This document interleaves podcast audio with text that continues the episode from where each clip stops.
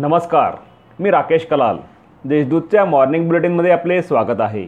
ऐकूया नंदुरबार जिल्ह्यातील ठळक घडामोडी. मंदिरे उघडण्यासाठी भाजपातर्फे जिल्हाभर घंटानाद.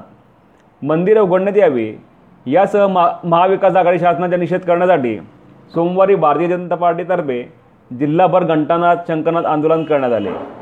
यावेळी सरकारविरोधी घोषणाबाजी करण्यात आली. जिल्ह्याला बेचाळीस जम्बो ऑक्सिजन सिलेंडर भेट.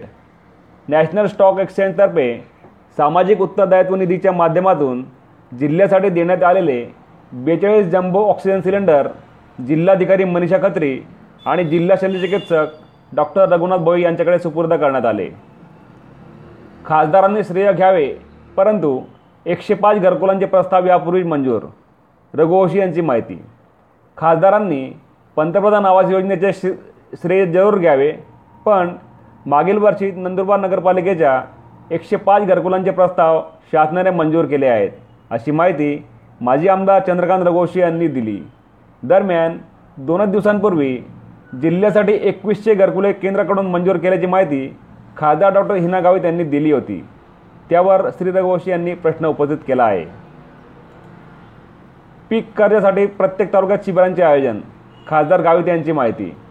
पंतप्रधान नरेंद्र मोदी यांनी सुरू केलेली पीक कर्ज योजना जिल्ह्यातील प्रत्येक शेतकऱ्यांपर्यंत पोहोचावी म्हणून प्रत्येक तालुक्यात पीक व इतर कर्जाबाबत शिबिरांचे आयोजन करण्यात आले आहे.